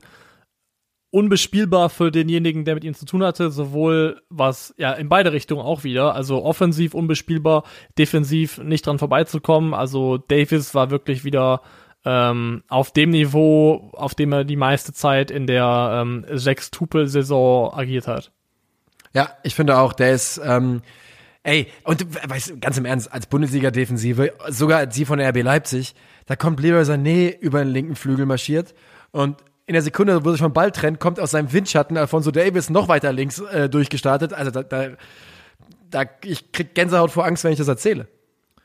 Das, das ist schon sehr undankbar und also, wenn es bei Bayern unter Julian Nagelsmann eine Findungsphase gab, dann scheint sie jetzt schon vorbei zu sein und das ist keine gute Nachricht. Und jetzt muss ich dich an der Stelle mal auf ein paar Sachen ansprechen. Oder auf eine Sache insbesondere. Du, ich glaube, hast auch über Jesse Marsch gesagt, in Sektion Radioverbot, dass das 100% funktionieren wird und hast den von mir präsentierten Take von einem Twitter-User, dessen Namen Aston wir nicht weiter erwähnen werden, ähm, der hat nämlich gesagt, RB verpasst die Champions League und da hast du gesagt, äh, äh. Jo, und ähm, weil ich ähm, mich dem Trend des reaktionären äh, Sportmedientums entziehen möchte, hm. werde ich jetzt ja. nicht nach vier, nach vier Spieltagen hier sitzen und ja. zurückpennen und sagen, ja, das stimmt, da habe ich kompletten Quatsch geredet. Äh, es ist noch viel, viel Zeit. Das sieht nicht gut aus aktuell. Also Marsch ist nicht gefährdet, aber die nächste Woche wollte, wird, glaube ich, schon enorm wichtig. Ich wollte dir auch sagen, Ja, ich habe jetzt gerade ein bisschen Soundprobleme gehabt mit, über unseren Call hier, deswegen weiß ich jetzt gerade nicht, was du gesagt hast. Aber ich wollte nämlich noch sagen, gemessen daran, dass es nur vier Spieltage sind, und natürlich habe ich das nicht gemacht. Ich wollte es noch einordnen, hab's nicht gemacht. Jetzt stehe ich da wieder, Idiot, und du kannst dich hier äh, gut rauslavieren. Nee, also stand, stand jetzt sieht es nicht gut aus für meinen Take da auf jeden Fall. Da gehe ich komplett mit. Ähm, und es kann auch sein, dass ich mich damit in die Nesseln setze, aber dann tue ich es zumindest auf eine Art und Weise, dass ich selber davon überrascht wäre, weil damit hätte ich wirklich nicht gerechnet. Ähm, ich finde aber, es gibt bei Leipzig auch kleine Mutmacher, wo ich das Gefühl habe, da muss nicht viel besser laufen, damit es dann auch ergebnistechnisch wieder deutlich mehr ähm, ertragbar rumkommt. Also ich zum Beispiel jetzt, ich finde Simakan überragend. Ich sehe den super gerne spielen. Mhm. Ich finde, das ist ein Innenverteidiger mit einem monströsen Potenzial. Ich finde, da ist auf jeden Fall immer noch einiges, was vielversprechend ist und wo man jetzt nicht zu früh, glaube ich, Leipzig abschreiben sollte. Ja, ich glaube halt auch, dass es ist immer noch der FC Bayern. Jeder Bundesligist kann immer gegen den FC Bayern verlieren. Und ähm, du startest halt auch unglücklich rein. Ne? Du hast ja nach zwölf Minuten kassierst du halt einen ähm, Gegentor nach Elfmeter und dann direkt noch eins nach der Halbzeit, dann stehst du halt richtig dumm da einfach schon. So ist es nun mal. Ähm, ich habe gar nicht mehr viel mehr zu dem Spiel. Wie sieht's bei dir aus? Ähm, ich habe noch folgenden, folgenden Nachtrag noch zum Thema Leipzig vielleicht noch. Ich sage noch, ich hänge noch dran, ob Leipzig mit Jesse Marsch noch im Sinne des eigenen Anspruchs erfolgreich diese Saison bestreiten wird, wird maßgeblich davon abhängen, ob Jesse Marsch es schafft, Yusuf Paulsen sinnvoll und erfolgreich in diese Mannschaft wieder einzubinden. Weil bisher spielt er überhaupt keine Rolle und der ist für mich ähm, eine der unterschätztesten Säulen vom Leipziger Erfolg der letzten Jahre oder seitdem es den Verein eigentlich gibt, was ja nicht so lange ist. Ähm, und Yusuf Pausen muss meiner Meinung nach mehr spielen, muss mehr Raum haben in dieser Mannschaft, weil er auch, wenn er kein 20-Tore-Stürmer ist, einfach so viel für eine Mannschaft arbeitet. Ja, denn ähm, wenn André Silva keine Tore macht, dann ist er einfach nur eine Rücknummer, die auf dem Feld rumläuft. Ne? Und das ist dann, du musst den halt irgendwie, ja, so ist es halt, ne? So ist es halt. Ähm, das ist, ja, da könnte natürlich jemand wie Yusuf Paulsen mehr Wert bringen für die Mannschaft. Gehen wir zum Sonntag, weil wir sind einfach zeitlich auch schon wieder komplett wild unterwegs auf jeden Fall. Ähm, wir sind, sind jetzt dafür, dass wir noch drei, noch drei Spiele auf der Uhr haben, sind wir sehr ja. wild unterwegs. Aber von mir aus können wir auch das Tempo ein bisschen anziehen, das werden uns Zuschauer ungern hören. Aber das erste Sonntagsspiel, da habe ich gar nicht so richtig viel Bock drüber zu reden eigentlich, kann ich an der Stelle sagen. Kann ich verstehen. Es ist auch einfach, also Frankfurt gegen Stuttgart war das erste Spiel, Endstand 1 zu 1. Und als nacktes Ergebnis ist es für Frankfurt eigentlich nach den drei Spielen viel zu wenig. Ähm, und es ist auch unabhängig von den, von, den, von den letzten Spielen, ist es zu wenig für dieses Spiel. Denn die Eintracht war, also die erste Halbzeit war nicht, es war insgesamt kein tolles Spiel, das muss man ganz klar sagen. Ähm, aber die Eintracht war in der zweiten Halbzeit sicherlich, sicherlich die bessere Mannschaft. Ähm, da gibt's für mich keine Diskussion. Dann ist es ausgerechnet Philipp Kostic. Ähm, an der Stelle möchte ich übrigens mal sagen, also, Pfiffe bei der Einwechslung und sowas, ja, alles schön und gut. Ich verstehe, dass man da sauer sein kann. Ähm, aber für mich hat der Mann sich entschuldigt. Jetzt haben wir noch ein Jahr, dann wird er gehen. Ja, dann ist es halt so. Ja, und er kommt rein und was macht er? Das 1 zu 0. Weil Philipp Kostic, für alle, die nicht aufgepasst haben, der beste Fußballer ist oder der beste Spieler ist, der Eintracht Frankfurt kombiniert in den letzten fünf Jahren gehabt hat, für einen längeren Zeitraum. Ja, und natürlich ist das, wenn er eingewechselt wird, eine absolute Bereicherung. Und so macht er das auch dieses Mal, macht es 1 zu 0. Drei Minuten später, es ist nämlich kurz vor der 80. schon das 1 zu 0. Drei Minuten später ähm, ist Rafael Santos Borre durch, wird von Waldemar Anton gefällt. Gefällt ist da sogar vielleicht das falsche Wort, denn eigentlich könnte Rafael Santos Borre wahrscheinlich durchlaufen und das Tor machen. Lieber nimmt er die rote Karte. Er dachte, es gibt einen Elfmeter. Es gibt aber nur einen Freistoß. Der landet in der Mauer und plötzlich steht es nicht 2 zu 0, sondern einfach nur, ja, die haben eine rote Karte, aber die sind immer noch im Spiel, weil sie können ja noch eins machen. Und der überragende Omar Mamouche, in meinen Augen bester Stuttgarter, macht es. Jetzt habe ich sehr lange geredet. Take it away. Das ist ja auch angebracht, dass du äh, zur SGE was, was zu erzählen hast. Und ich möchte gar nicht so viel beifügen, außer dass äh, Rafael Santos Boré vielleicht mal den eigenen Garten umgraben sollte, um mal zu schauen, ob da die eine oder andere schwarze Katze begraben liegt. Weil ja. das, das Spielpech, mit dem er bisher reingestartet ist in die Bundesliga, ist wirklich ja. ähm, herausragend. Also da kommt dann auch die Situation dazu, in der also Müller auch super stark pariert, aber der Ball kann ja auch ein bisschen mehr Dralle haben und dann eben nicht kurz vor der Linie aufhören, ähm, sich Richtung Tor zu bewegen, sondern kurz hinter der Linie. Und, und also Rafael Santos Boré definitiv Pechvogel. Es ist in der 93. Minute passiert. Das ist wirklich Wahnsinn. Und übrigens Martin Hinteregger schon vorher auch einmal Latte. Also die Eintracht hatte ganz, ganz klar Chancen. Ähm, und man muss ja auch sagen, also es klingt jetzt so, als hätte die Eintracht da irgendwie den äh, VfB Stuttgart dominiert. So ist es nämlich nicht, weil der VfB hatte auf jeden Fall auch seine Chancen. Und der VfB ist ja vor allem auch mit einer ersatz ersatzgeschwächten Truppe noch immer unterwegs. Aber bei der Eintracht fällt mir eine Sache auf. Ähm, das ist, das sage ich nochmal, der beste Kader, den ich bei der Eintracht seit langem, langem jemals gesehen habe. Und man merkt aber halt, dass dieser Glasner Ball, das braucht halt noch ein bisschen. Das, die Jungs können alle herausragend Fußball spielen, aber noch nicht zusammen. Noch nicht zusammen. Das hat man auch daran gesehen. Also Sam Lammers ist auch keine, keine Wunderverpflichtung, die dir vom ersten Tag an, die, die du einfach reinsteckst und die klickt und funktioniert sofort. Das wird auch Zeit brauchen. Der hat wenig bis gar keine Anbindung zum Spiel ja. gehabt. Also da ist, glaube ich, auch, darf man nicht die falsche Erwartungshaltung haben, dass der sofort vom ersten Tag an ähm, eine riesengroße Bereicherung ist. Er wird sie hoffentlich in einem perspektivischen Zeitraum sein. Und ja, es ist halt noch viel, viel Stückwerk. Auch wenn mein Gefühl ist, dass Glasner ähm, hier ambitioniert herangeht als an das Projekt Wolfsburg im ersten Jahr. Also von dem, was er will und erwartet. Also es war bei Wolfsburg, glaube ich, ein bisschen konservativer, weil er vielleicht auch wusste, dass er im Schnitt trotz allem einen besseren Kader hat, als der Frankfurter aktuell ist und damit sich im Zweifelsfall mehr auf nochmal individuelle Qualität verlassen kann. Ja, das ist übrigens der nächste Gegner von der Eintracht, der VfL Wolfsburg, mit diesem Kader. Schisch. ja, es ist ärgerlich, es ist so ein bisschen, äh, man hat das Gefühl bei der Eintracht gerade, es muss jetzt einmal noch irgendwie klicken. Ja, da war jetzt, weil es ist ja das zweite Mal, dass man eine Führung jetzt spät, äh, spät verliert innerhalb von zwei Wochen, also innerhalb von zwei Spieltagen. Und ja, man hat einfach das Gefühl, diese Mannschaft kann eindeutig mehr und sie schaffen es gerade noch nicht, sich zu belohnen. Es hätte gegen Bielefeld klappen können ähm, und es hätte gegen Stuttgart klappen können, hat es nicht. Und übrigens, ähm, an dieser Stelle muss man auch nochmal sagen, weil immer wenn die, die, Gegner von der Eintracht kommen ja immer kurz, wenn ich rede. Ähm, Omama Musch ist einfach, der war schon letzte Saison geil bei seiner Laie und er ist auch diese Saison geil. Ähm, was der für einen Aufwand betreibt in der Offensive, ist Wahnsinn. Unterschreibe ich komplett. Bester Stuttgarter auf jeden Fall. Ja. Omama Musch. Ist aber, ist eigentlich nur, ist nur geliehen? Wissen wir, ob es eine Kaufoption gibt? Das hätte ich jetzt gerne mal gewusst eigentlich. Ich weiß es selber auch nicht. Ich vermute, also Tendenz hätte ich gesagt, keine. Hm. Das kann wohl sein. So sind wir also mit der Eintracht, würde ich sagen, eigentlich durch mit dem VfB Stuttgart. Weil, ja. ja ich kann natürlich noch sagen, weißt du, ich kann mich jetzt auch weiter aufregen und natürlich, ähm, als es lange 0-0 stand, habe ich gedacht, okay, wir verlieren also 0 zu 1 mit dem späten Tor. Als es 1-0 gefallen ist, habe ich gesagt, okay, also kassieren wir so was 1-1. Als aber in der 82 Minute die rote Karte kam für Waldemar Anton, dann dachte ich natürlich, ah, okay, geil, es klappt mal was für uns. Ja, so viel dazu. Mittleres Spiel am Samstag und ähm, es gibt natürlich ein spätes Spiel wegen der Länderspielpause, gab es ja kein Freitagabendspiel, deshalb gab es ein äh, 19.30 Spiel am Sonntag, weshalb auch diese Episode am Sonntag so spät erscheint, wie sie erscheint. Das 17.30 Spiel. Das war Bochum gegen Hertha BSC. Und Hertha gewinnt 3 zu 1. Und ich weiß nicht so richtig, wie sie das gemacht haben.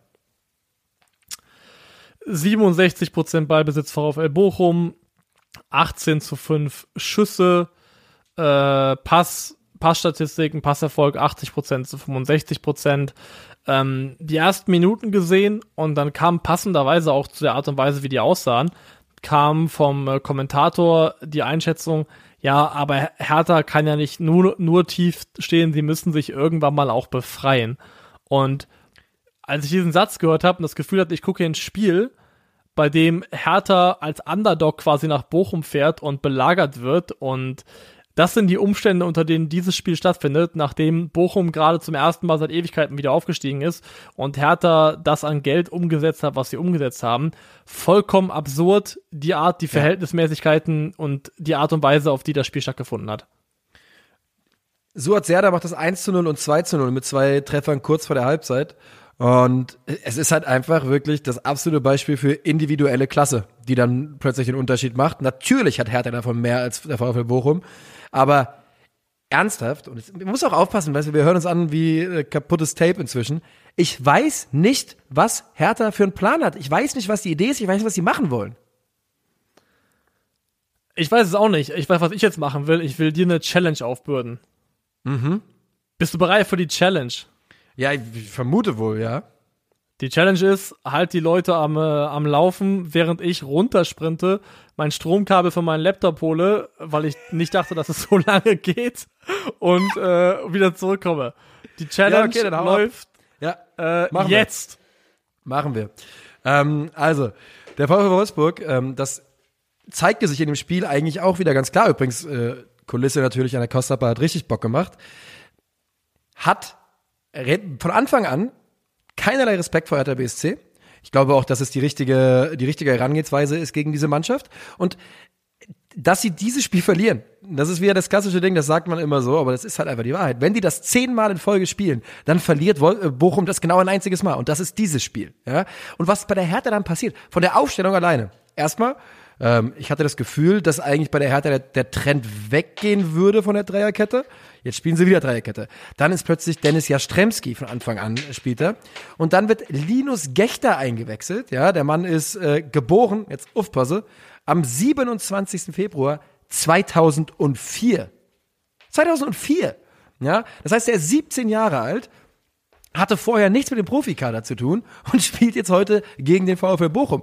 Und da irgendwann muss man doch mal an den Punkt kommen, wo man sagt, haben sich Sportdirektor und Trainer unterhalten bei der Kaderplanung? Oder wie kann es sein, dass Linus Gechter äh, eingewechselt wird und Dennis Jastremski von Anfang an spielt, weil es keine anderen Optionen gibt? Niklas ist zurück. Ja, ich bin ein bisschen außer Atem, was geht. Wie viele Stockwerke sind es? Es ist nur, das ist nur eine hoch und runter, aber ich habe mich ja beeilt. Ähm, Ja. ich habe nur den, den, den Schluss gehört. grad nur noch Erstmal ganz vielen kurz Dank gesagt, fürs, äh, fürs Überbrücken. Ja, ja. Paul Dardai hat äh, dem Management von Hertha BSC per Aufstellung den Mittelfinger gezeigt. Oder? Ja, das finde ich auch. Das finde ich auch. Das ist so wie, wie, ähm, äh, blödes Beispiel, aber ich glaube, die Tendenz ist die richtige. Ähm, das ist so wie wenn, wenn, wenn du FIFA hoch hinten liegst und dann anfängst, den Controller wegzulegen oder extra Scheiß zu bauen oder was auch immer, so eine Trotzreaktion. So hat sich's angefühlt für mich. Jo, ich habe mal früher öfter mit einem Typen gechillt, der schlechter in FIFA war als ich, auch deutlich teilweise. Und der hat immer, wenn ich so 6-1 vorne lag, hat er immer gesagt, äh, Niklas, merkst du es eigentlich nicht? Merkst du nicht, wie ich dich verarsche? Und das hat er einfach immer wieder gemacht. Und so ein bisschen war es hier auf jeden Fall auch. Ich habe ich hab letzte Woche gegen einen Kumpel gezockt, online. Und er hat dreimal nach dem Gegentor gesagt, dass der Controller ausgegangen ist. Dreimal. Oh. Einmal okay, einmal okay, kann man machen. Aber da muss irgendwann muss auch so ein bisschen die, äh, die Würde, die eigene Würde muss dann auch eine Rolle spielen in der Art und Weise der Ausreden. Ähm, aber ja, ich weiß nicht, was du noch gesagt hast. Ich habe nicht viel beizutragen, außer ähm, genau die individuelle Qualität entscheidet dieses Duell letztendlich zugunsten der Hertha, obwohl der Aufwand klar in Richtung Bochum zeigt und auch der Spielansatz eigentlich klar in Richtung Bochum zeigt. Ähm, unabhängig von diesem Sieg der Hertha, der erstmal ein bisschen Luft verschafft, das kann niemals der Anspruch sein von einer Mannschaft, äh, die das auf den, auf, den, auf den Platz bringt, was da einfach auf dem Platz stand, auch heute. An dieser Stelle ganz kurz natürlich auch Gratulation an Hertha BSC zum ersten Saisonsieg. Der war natürlich brutal wichtig, das ist ja gar keine Frage. Und wir wollen ja auch, na, die Mannschaft kann nichts für irgendwelche Querelen. Aber das ist halt einfach, es ist seltsam, was sich dort bei, bei Hertha gerade äh, abspielt. Und ähm, was ich gerne noch wissen würde, ob es bei Amel Bella Kot, äh, Katschap schon irgendwas Neues gibt. Der war ja vor dem dritten Gegentor auch so bitter für die, für die Bochumer. Ganz eindeutig war er dann nicht in der Lage, den, äh, den Konter zu verteidigen. Und dann kassieren sie halt das Gegentor. Und er wurde nachher auch ausgewechselt. Deswegen wollte ich gerade gucken, ob wir da schon was wissen. Aber ich glaube nicht. Also ich habe dazu auch keine brandheißen neuen Infos, muss ich leider mit enttäuschen. So bleibt es dann eben beim äh, 3 zu 1 und Hertha BSC gewinnt erst, das erste Mal in dieser Bundesliga-Saison. Paul Dardai, der einen Mittelfinger zeigen wollte, hat jetzt gewonnen, was natürlich ärgerlich ist, weil eigentlich ähm, hatte der sich, glaube ich, schon äh, Urlaub gebucht irgendwann im November. Aber naja, jetzt geht vielleicht doch weiter. Ja. Und die Bochumer, ähm, Tabellenplatz 13, vor, das muss man ja sagen, immer noch, immer noch vor Hertha, vor Frankfurt, vor Augsburg. Das nehmen sie, ist alles in Ordnung. Alles in Ordnung, alles im Lot. Letzter, bevor wir vielleicht zum letzten Spiel gehen, wenn das nicht schon passiert ist, nochmal Shoutout an Gerrit Holtmann, der ähm, oh ja.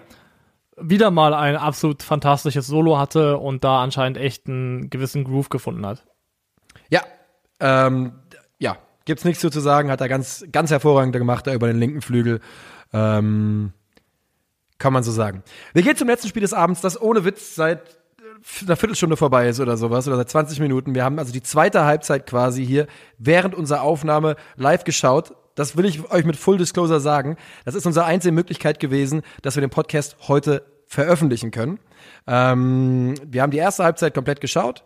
Und das Spiel endet 3 zu 1 für Borussia Mönchengladbach gegen Arminia Bielefeld. Und mein Eindruck von dem hier nebenher schauen war, da haben sich, da, da sind die Breisgauner sind umgezogen an den Niederrhein und haben ein VfL Gladbach, äh, VfL Borussia Mönchengladbach Trikot angezogen, denn die Bielefelder haben auf jeden Fall ordentlich mitgespielt und hätten, hätten da bestimmt ein bisschen mehr mitnehmen können als ein 3 zu 1 Niederlage. Mitnehmen können vielleicht, ähm, in dem Konjunktiv, finde ich, kann man es gut belassen. Ich würde mich jetzt nicht dazu versteigen zu sagen, Bielefeld hätte jetzt zwingend einen Punkt verdient gehabt aber sie waren auf jeden Fall nicht so weit weg vom Borussia Mönchengladbach, wie man sich, sich das vielleicht bei der Borussia gewünscht hätte, rein vom Spielerischen her. Und das ja. war ein sehr, sehr ordentlicher, couragierter Auftritt, Auswärtsauftritt von Amina Bielefeld allemal. So ist es, so ist es. Und die ähm, Arminen, das wissen wir nun auch, auswärts in Gladbach sind nicht die Spieler, die Arminia Bielefeld gewinnen muss. Sie präsentieren sich da gut und haben übrigens, sie aber, glaube ich, letztes Jahr. Das ist, das ist möglich. Das ist möglich. Übrigens geht bei mir auch gleich der Laptop aus, obwohl er angeschlossen ist. Naja, gut. Es gibt noch zu arbeiten hier. Ähm, die Arminia, das muss man ja, muss man ja vorher sagen, sowohl die Gladbacher als auch die Arminia sind ja jetzt nicht toll in die Saison reingekommen. Haben, Gladbacher hatten einen Punkt vor diesem Spiel, Bielefeld drei, ne? Glaube ja. Und ähm, für die Gladbacher und Adi Hütter war das natürlich elementar wichtig, weil wenn du dieses Spiel nicht gewinnst, zu Hause, das zweite Heimspiel, zweite, ja, das erste zu Hause, dann, ja, zweite Heimspiel, wenn du das nicht gewinnst, dann hast du von Anfang an aber richtig Probleme. Dann ist richtig Druck auf dem Kessel bei Adi Hütter schon. 100 Prozent. Das hier war vergleichbar, finde ich, fast mit dem Spiel, also was Frankfurt gegen Stuttgart hatte. Ähm, ja nur halt mit dem hier besseren Ausgang für, für, für Gladbach, insofern, dass das Spiel gewonnen wurde. Aber vollkommen richtig, ja, es war ein enorm wichtiges Spiel, dass Adi Hütter jetzt auf jeden Fall den Raum gibt, um erstmal in Ruhe weiterzuarbeiten, ohne sich jetzt zumindest medial, ich glaube intern ist das keine Frage, ähm, wir reden ja auch von Max Eberl immerhin, ähm, aber zumindest ohne sich medial ständig erklären zu müssen und das Gefühl zu haben, mir steht das Wasser zumindest in der Öffentlichkeit bis zum Hals, dafür war der Sieg schon mal enorm wichtig. Und wenn man auf die Statistiken schaut, ähm, da hat man, also wie gesagt, ne, die Bielefelder haben natürlich das gemacht, was sie können, ähm, gekontert und haben versucht, so, äh, einfach keine drei Tore zu kassieren. Das hat nicht funktioniert, weil Lars Stindl was dagegen hatte, der auch an dieser Stelle mal wieder ähm, erwähnt werden muss als einfach ein herausragender Spieler. Aber man guckt, die Bielefelder ähm, 38 Prozent Ballbesitz. Ich glaube, Gladbach fast doppelt so viele äh, Pässe gespielt. Das ist natürlich du kannst natürlich als Außenseiter gegen Gladbach nur über Kampf kommen. Das haben sie versucht. Aber wie gesagt, die Bielefelder müssen da nicht gewinnen. Und ich glaube, wie gesagt, wir haben die zweite Halbzeit, soll ich nochmal wie gesagt sagen? Wir haben die zweite Halbzeit äh, nur nebenher verfolgen können. Deswegen will ich jetzt gar nicht viel mehr über das Spiel von meiner Seite sagen. Aber du hast noch was. Ja, also ich finde, äh, wie gesagt, dass ähm, Bielefeld, also sie auf nur auf, darauf auf, auf eine gute Kampfleistung runterzubrechen, wäre auch zu wenig, weil also Schüsse aufs Tor 7 zu 4 zugunsten von Bielefeld, also das war Kampf verbunden mit auch guten Anlagen in den in Umschaltmomenten und Kontersituationen. Von daher, das war nochmal gesagt, ähm, dass die Alternative zu, wie gesagt, ähm, ein sehr souveräner Auswärtsauftritt, bevor wir hier den Deckel drauf machen mit der Elf des Spieltags möchten wir, glaube ich, noch den äh, F-Jugend-Moment des Tages küren. Nämlich oh, ja. als ähm, Jonas Hofmann auf die Idee kommt, dass Alassane Player nicht vor ihm stehen könnte und äh, beim Querlegen und somit nicht im Abseits wäre, was er aber nun mal war und dann in der Endkonsequenz echt sehr, sehr dämlich aussah. Das sah wirklich, hatte krasse, krasse Jugendfußball-Vibes. Aber, aber ich kann, also man kann Player natürlich nicht freisprechen von, von jeglicher Schuld. Es ist natürlich eine, eine Unwucht auf, äh, auf äh, Hofmanns Seite, kein, keine Frage. Aber Player kann das auch ein bisschen clever, cleverer gestalten, da seinen Laufweg wahrscheinlich. Man könnte on-site bleiben, das wäre der Idealzustand, aber man muss einem, gerade einem Jonas ja. Hofmann, glaube ich, zutrauen, beim Blick nach links festzustellen, der ist ähm, einen halben Meter vor mir, so gefühlt. Ähm, aber jetzt auch nicht zu sehr aufhängen. Es sah lustig aus, war ein blöder Moment für ihn und für Gladbach. Kann aber wahrscheinlich im Eifer des Gefechts einfach passieren. Jupp, und ähm, redet heute keiner mehr drüber. Gratulation an Gladbach zum ersten Saisonsieg. Und jetzt, Niklas, schmeiß uns raus mit der Elf des Spieltags. Elf des Spieltags. Ähm, Im Tor.